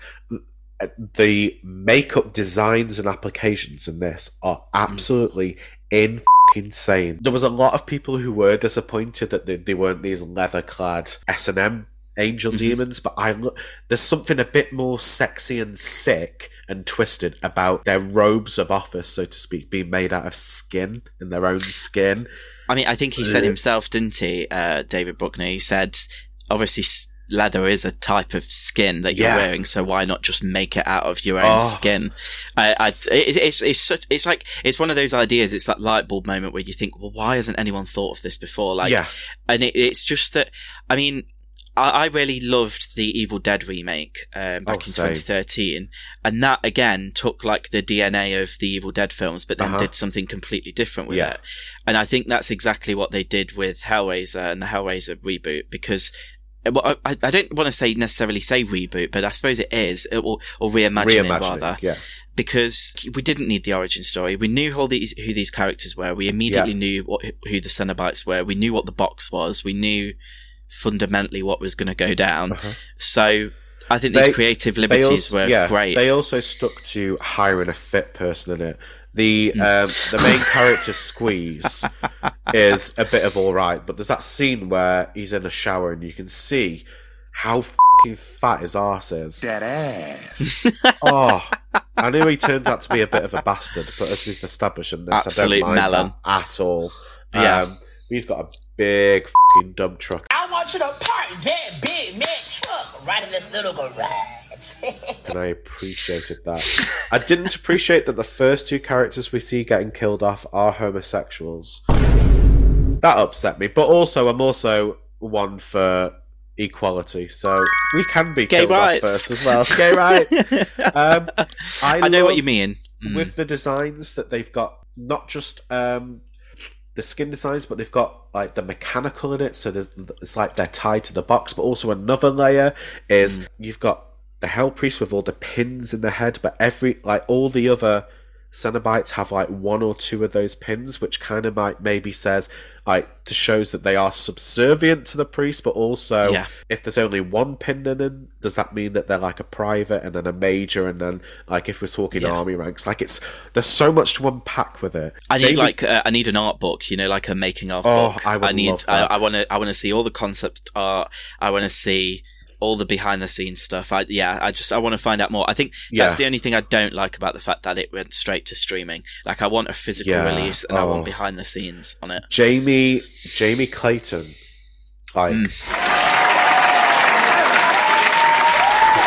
again, just like Doug Bradley, line delivery is fucking insane. I was I was never scared of Pinhead, but I was Mm. scared of Jamie Clayton's Hell Priest. I Yeah. think, Yeah. like really, really, but not scary as in It was just the Oogly unpredictability. boogly I boogly think. bitch. It, yeah, Yeah. it was the I don't know what the f- is going to happen. Why Mm. are they so fucking calm? And I mean, I know yes, that I mean this is it. Yeah. Yeah, it, it it just made it so Soft-spoken. much more sinister. What is it you pray for? What is it you pray for? Like I mean, even from that trailer, I Oh, remember the yes. teaser trailer coming out, and like you just hearing um, their voice for the first time, and and hearing uh, them, them delivering like all pain and suffering all for Uh-huh. us, and it was just like, oh, I, like it, it really got under my skin. Um, and I don't know, I don't really find the old hell like the old Hellraiser films. I don't find scary in the slightest. They make they gross me out, and like I said, I when I was a kid, I was scared of Frank, but I wasn't scared of Yeah. the Cenobites. Yeah, Yeah. yeah, but yeah, because I suppose Frank was the sort of person who you'd get told not to accept candy off of and get in a van with, isn't I he? would have as a child. Oh. I lie. um, so, but I, I think yeah, there was something. I don't know that as well. Each each kind of Cenobite seemed to have like the way that they were made, or like the way that they appeared. Oh, the one to be who's, something like- related to like how they were suffering or Yeah, the uh, and- torture and, sex as well. Like the Yeah. one who's like the autoerotic asphy- asphyxiation Mm. one, the one with the skin just. Co- oh my god, Yeah, yeah, yeah. genius! Because they, a lot of people, a lot of criticism that I saw said, "Oh, it's not as sexy as the first one." And I was like, I don't know how you say that because I think it is. Like the main, I mean, there are sex scenes, yes, which, but Mm. I think the sexiness in it is from.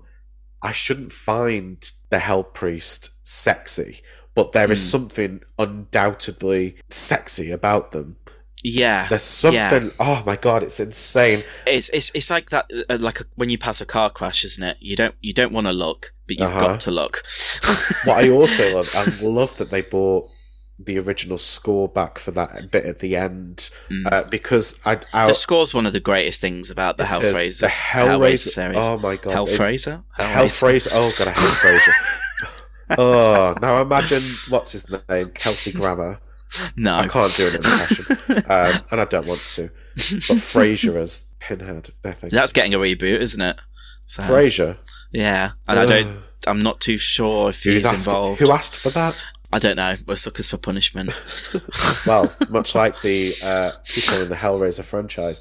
Um, I like that it touched on a lot more. Uh, like, so we had uh, addiction uh, storyline in this, and and I real full spoilers, but the ending of this r- still sits with me now and gets me that they rather than killing or fucking up the protagonist, they Mm. said she was like, I don't want any of it, and they were like, well, actually you've chosen to live without your loved ones and as an addict and being spurned by your lover. So actually, that's a form of suffering. You've chosen the lament configuration because lament be me being sad. And I Mm. just look when that was, I was like, you clever fucking bastard, sir. You are in a hell Yeah. on earth of your own making. But Oh, yeah, yeah, layers. absolutely, Layers. layers. It's I.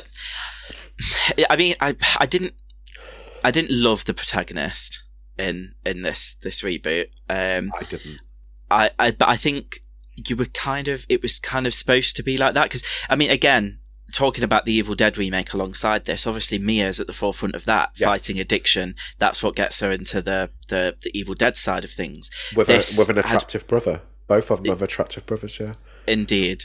Um, so this this was kind of similar in its approach, but then I think what was gut wrenching about it was the fact that you didn't necessarily care about the well, you didn't necessarily like the protagonist, but then I don't know someone like Nora, for example, who really didn't deserve their fate Oh in this my film. God.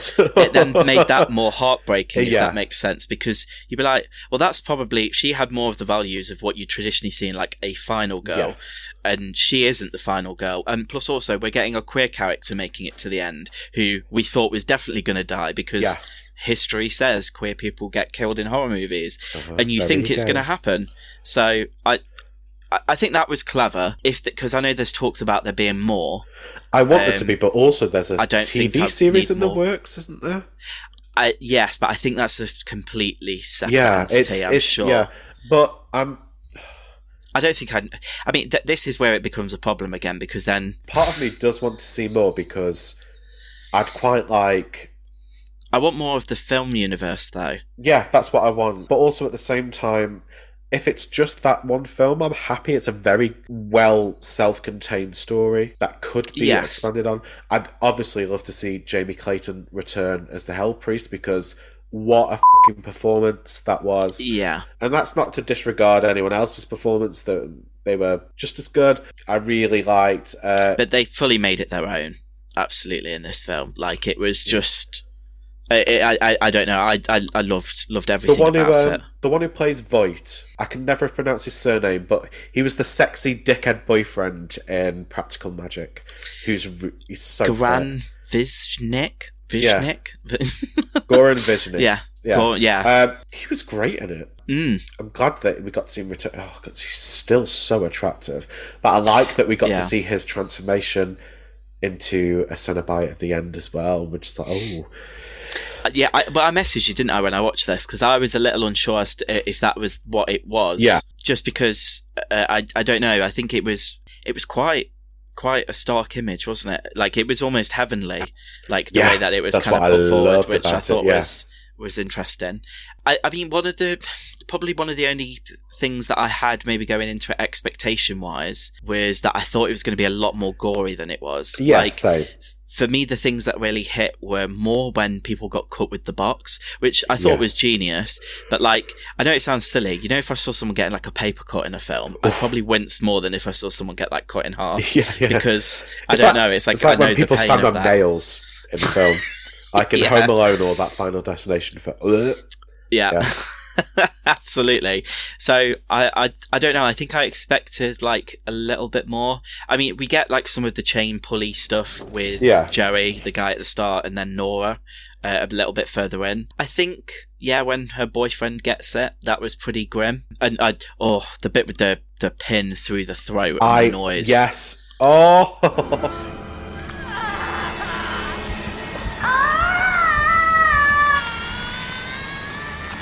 the sound, the sound design and Genius. film is stunning. And it's just, I really like like Hulu have released. I can only think of two off the top of my head, but some great horror like this and Prey have been Mm. like two big franchises brought back in a different way. Like I think Prey is the best. I've never been a Predator fan. I just it's not my cup of tea. I don't like. Like big, well, I do like big muscly action men, but I don't like that in the horror films going up against.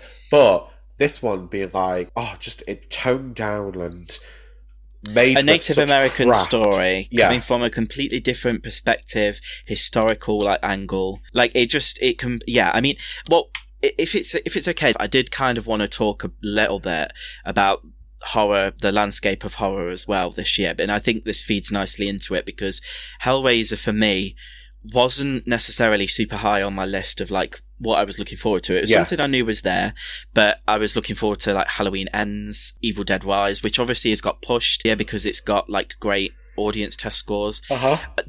And I will say, like the likes of Prey and and Hellraiser, Yeah. were things where my expectations were quite low, just because Same. I, I'd seen I, I'd seen the Predator, I'd seen Predators, and I wasn't that impressed, and didn't know Uh-huh. that there was a story that could be told there.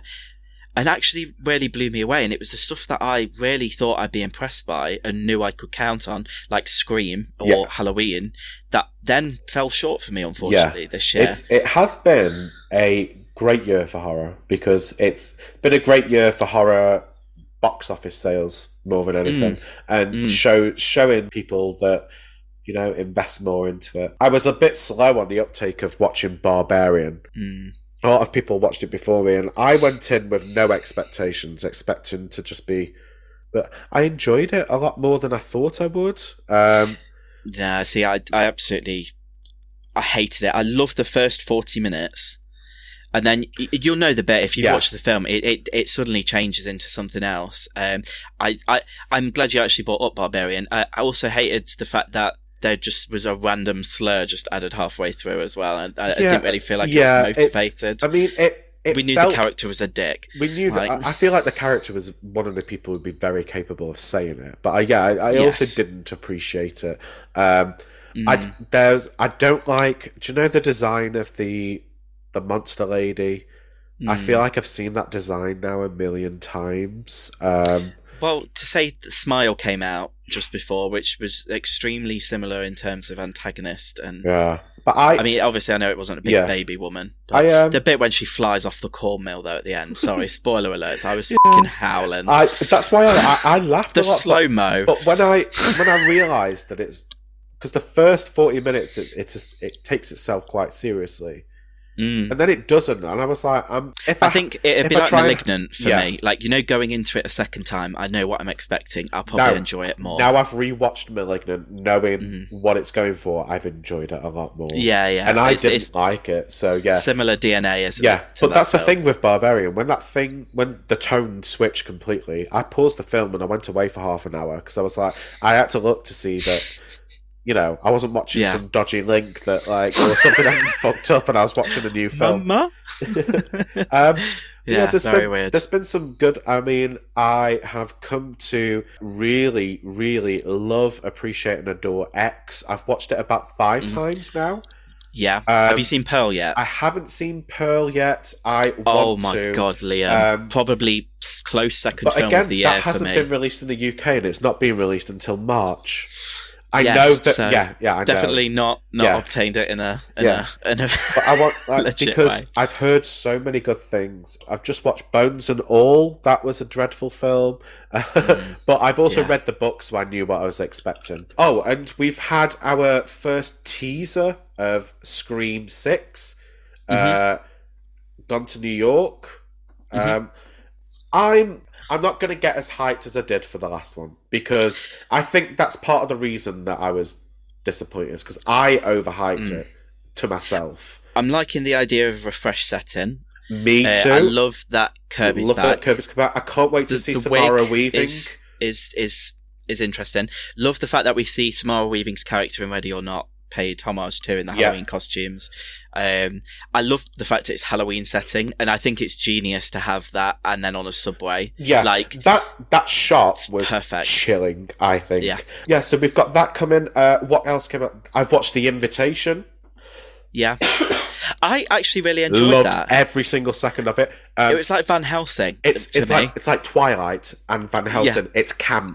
Yeah, it's Um, camp as balls. I I predicted everything that would happen, and I was right. Um, but purely because, spoiler alert: if you've read Dracula or you're a fan of Dracula, you you know what's probably going to know what's happening. Yeah, I loved every. I thought I was like, this was a film made for the girlies, gays, and days. Like, Yeah. it's got everything, and it ticked it ticked so many boxes for me. This is Um, what I mean, though. Like, I heard everyone absolutely thrashing it and saying how Yeah. shit it was, and then went into it thinking, "Oh God!" and Yeah. actually had quite a good time with it. So there was a lot of films this year where the I watched. expectations Uh, I watched different. They slash Them. Something I won't be watching Didn't- again.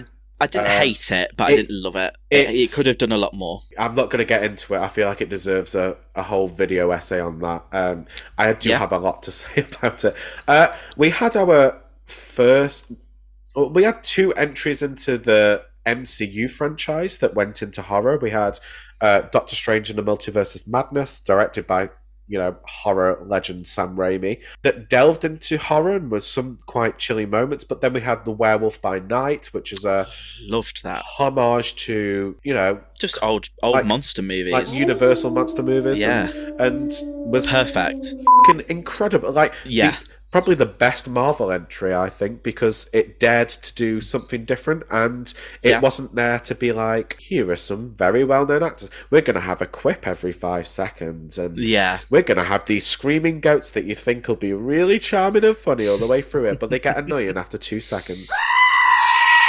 Yeah. We had some Um, great horror. TV this year. Yeah. Yellow Jackets has been picked up for a third season before the Before second the second season one, yeah. even come out. So I am. I think that's March. I am so getting that. fed with that. Like that has made me so happy. Yellow Jackets probably my TV highlight of the year, maybe. But I watched it and was absolutely obsessed. Uh, So as soon as I found out that there was more, and I mean, I, I'm just, I, I don't know. It could very easily go a different way. And I mean, this again links in with the the Hellraiser of the episode. I've got to say, probably one of my biggest disappointments this year was AHS NYC, and I knew it was going to be. And I Didn't just watch it. found Didn't watch it because I knew what it was going to be. the fetishization of just the AIDS pandemic and actually using the kink scene, as, uh, demonizing the kink scene, and literally having. I mean, it's it's not a spoiler. You, you well, you've probably like kind of seen online. There's there's a character called like Big Daddy, who's this big leather daddy in it, and Oh, yeah. ultimately is is AIDS Oh, killing people, and it's just. Uh, I'm so I'm glad I didn't watch it. I'm so glad I'm I just didn't watch done with it. it. I, and not to say that there weren't some good performances in there, but it was it was a pile of shit. Yeah. I've made my thoughts on that series and that creator very. But do you know what I mean? Like, you know how Hellraiser Yeah. touches on those kind of subjects and like forbidden pleasure and sex Uh-huh. and, and the queer side of culture and everything. It like the, the the reimagining and even the old films did it with such class. Yeah. That was just a textbook of what not to do with it because it just it just took so many steps backwards for queer representation in horror. Yep. Like I it, yeah. it's just, it was ju- it was just disastrous, absolutely disastrous. Um, and yeah, I've got to say, the elephant in the room, Halloween ends. Awful. And it- Awful, awful, awful. It was uh, so mad. I think I, I told you I, I really liked like the last ten minutes um, when it was just Michael and Laurie. I really liked their like confrontation. I What really the film liked- was sold as. Yeah, Uh, I liked. yeah. well, that's the thing. Like, there's just been, today it got announced that there's been a ruling that films companies can now get sued if they have a misleading trailer. Um, Is that why Halloween Ends was trending again on Twitter? Probably, yeah. 'Cause- yeah, because it wasn't that film; it was another film, but that's another one. Um, I think I mean, I kind of get with that. Like, you don't want to give away your big vug pull. Um, Yeah. And I mean, hopefully by now you've had since Halloween to watch it. You'll kind of know that it isn't necessarily the film it's cracked up to be. I wanted to like it so bad. I like nearly teared up at one point seeing Laurie be like happy. You know, when she has Oh, that do you know nice moment at the supermarket? Yeah. Like me and my mum went to go to see it at the cinema together, and like it's a very special like series for us because it's probably one of the first things I watched with her Yeah. to like be introduced to horror, and like this was penned as the big oh this is it it's gonna end.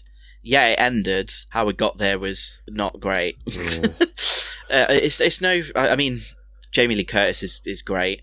Oh, she yeah. always is. Cannot she fault- was can- never can- bad. yeah, cannot fault I- her performance at all. I don't think any of the performances were bad. It was No. just the story. It was a It's- bad do you story. know what? Do you know what the series re- really reminds me of? The Star Wars like sequel series, like Yeah. The Force Awakens, got everyone excited again. Get like there was enough nostalgia and callbacks there for people to enjoy it, but had something Mm-hmm. new, introduced new people to it. Then you had the second film, which divided fans. Some fans loved it.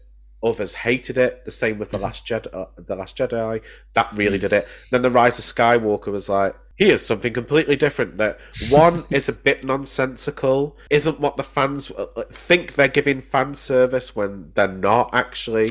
Yeah. And then I, I just, I keep referring to it. Just really reminds me of the.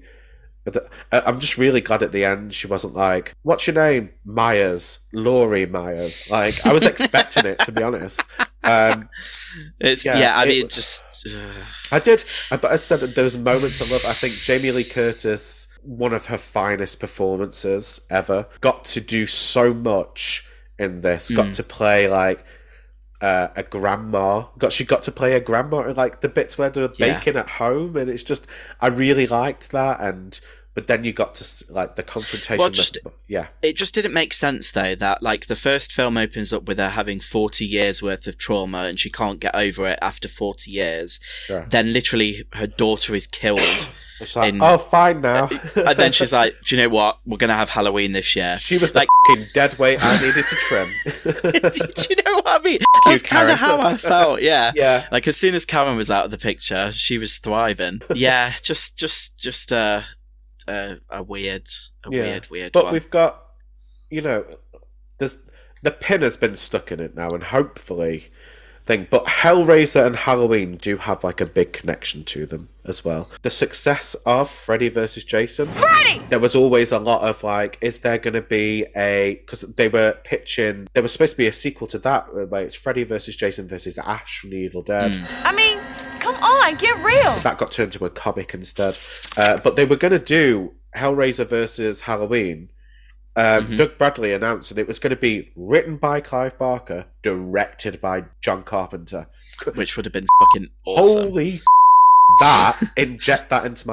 But right. I, I, I also don't really know how that would No, work. I think uh, somebody, I can't, who was it? I was watching a great video on YouTube and I wish I could remember what it was, but somebody was saying a really interesting way of going about that would have been if they'd have made it non canonical and Hmm. made Michael the reason why he's so evil is he's the personification of this ancient ritual of Samhain and Halloween and stuff going Yeah. up against these Cenobites. I would have It could- preferred. could work.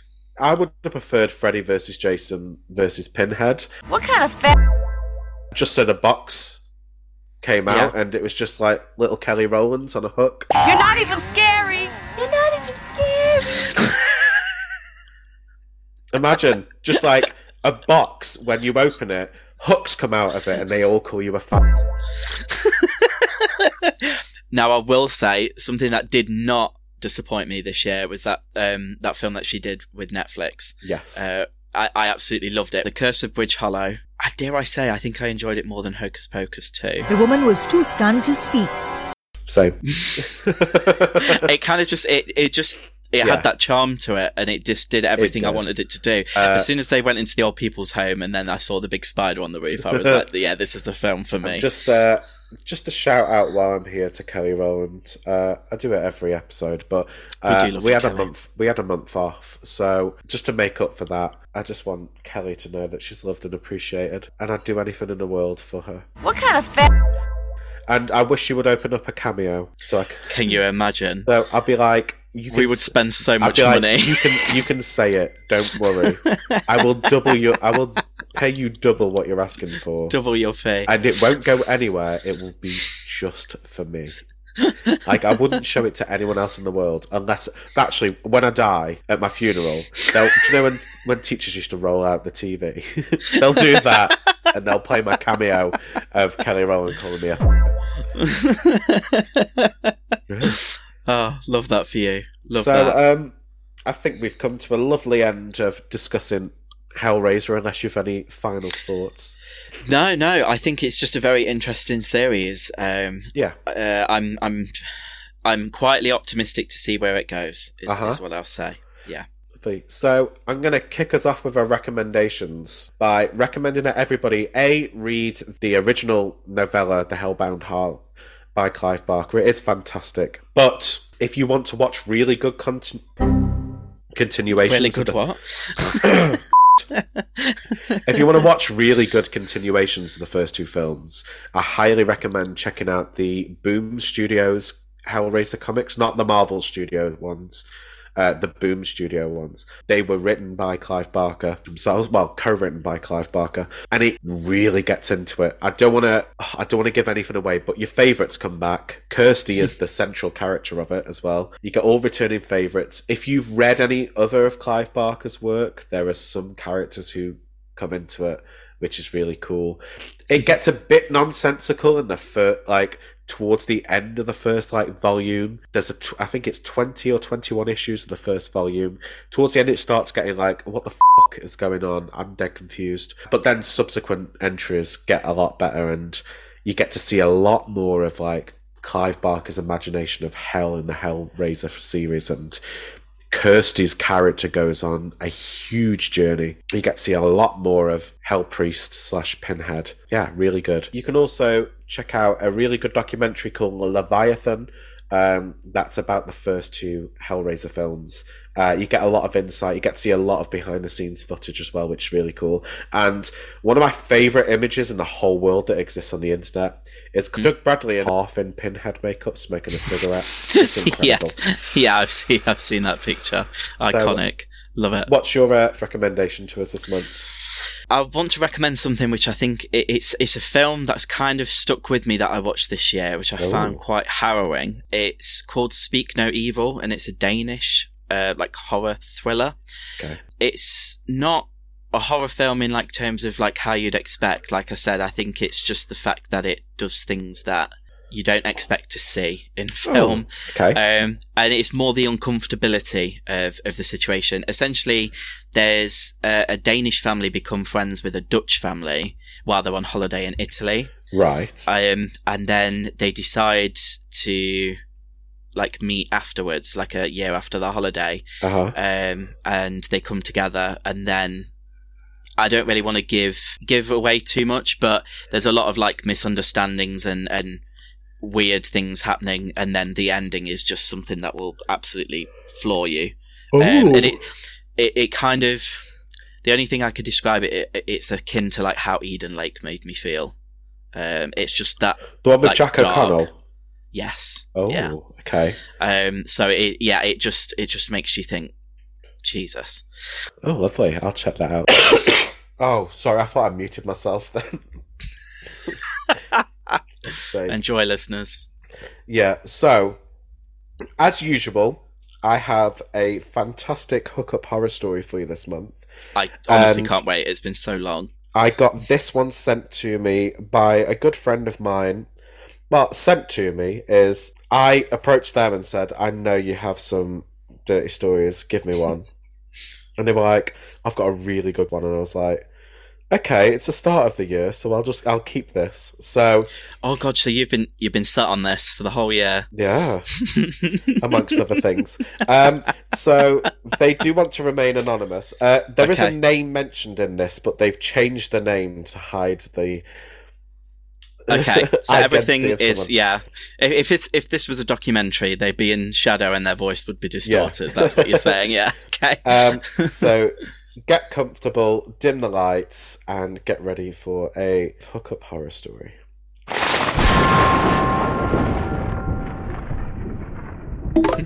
Christmas is the time where I become a real ho ho ho. and a few years back, I was feeling especially slutty, so I was treating Grindr like an advent calendar. Opening my windows and getting the chocolate fingered out every single day. oh my lord. We're off to a great start. It was the night of the office Christmas party, and I was going in on a few bottles of Prosecco Prosecco before I even got to the party. As usual, the party was just people I don't like talking got a horse shit about work, so I got on Grindr to plan my escape. As soon as I open it, I notice a familiar face. The, the cute uh, lad from HR, who I'd lusted after since starting, was right there. So I polished off my glass and decided to shoot my shot. My flirting game was on top form, and we agreed to meet up outside for a smoke. We did so, we had a laugh, we had a gossip about everybody we worked with, and then he tells me he wants me. I suggested we get an Uber to my place because it's not far from town, but he said he doesn't want to wait. He can't wait. Pure excitement is dripping from every pore as quick as the pre cum is dripping from my dick. He says there'll be no one in the HR office, so we rush there, and we barely make it through the door before we're like ripping each other's clothes off. We're getting very hot and heavy when he tells me he wants to tie me up. The kinky shit goes to the Christmas tree in the office, grabs the tinsel off it, and proceeds to tie my hands behind my back, and then gets to work with my face planted on his desk. Wow. Things are getting intense and almost ready for the grand finale. My head is uncontrollably spinning around in pleasure when my eyes notice a dark shape under the desk in front of us. The shape is shuddering, and then I notice coughing and spluttering. I tell HR boy to stop for a moment and nod in a direction of the sounds, and suddenly he shouts, Mandy! He quickly pulls out and pulls his trousers up and runs over. It turns out it's his colleague, and she's been un- she's ran under the desk crying and throwing up. Without even hesitating, he runs out of the office, leaving Mandy under the desk chucking her guts up.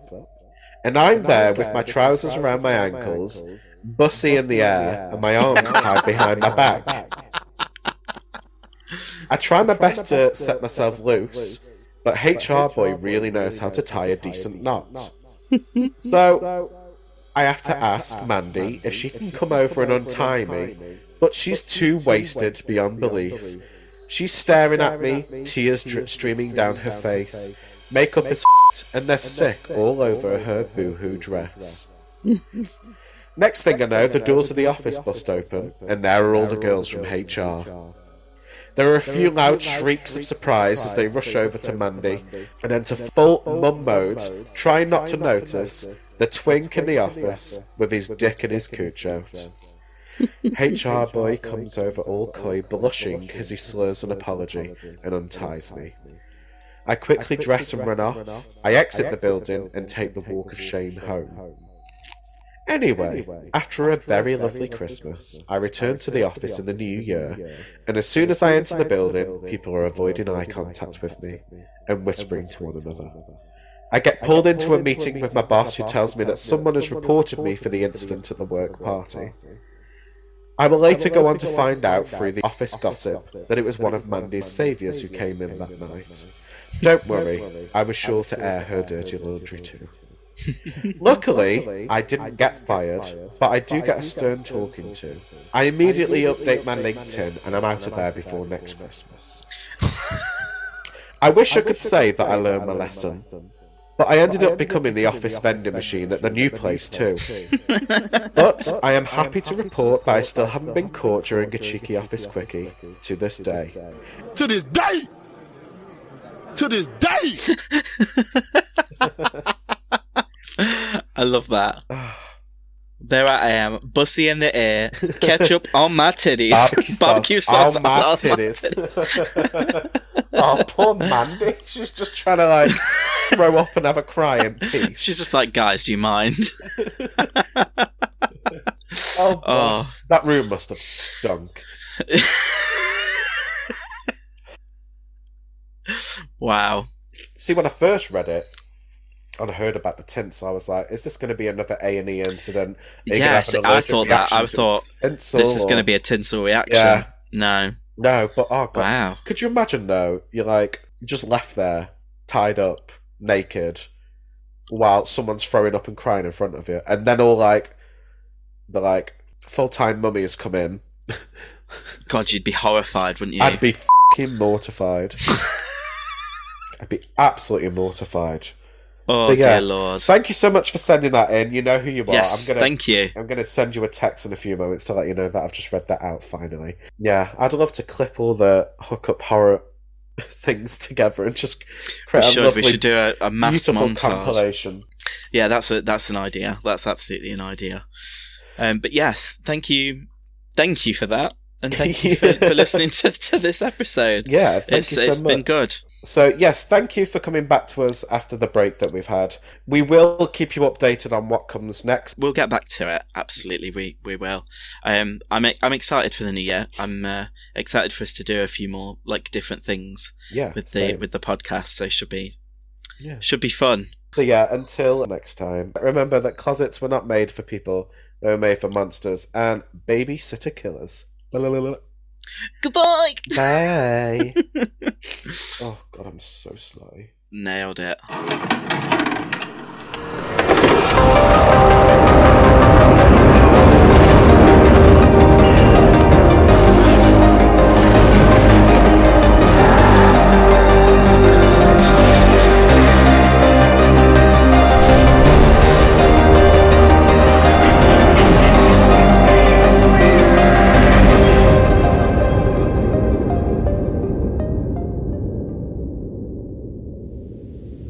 You've been listening to a podcast on the Super Freak Media Podcast Network. To show your support, be sure to subscribe on whatever platform you're listening on. And you can find us on social media in the links in the description of this episode.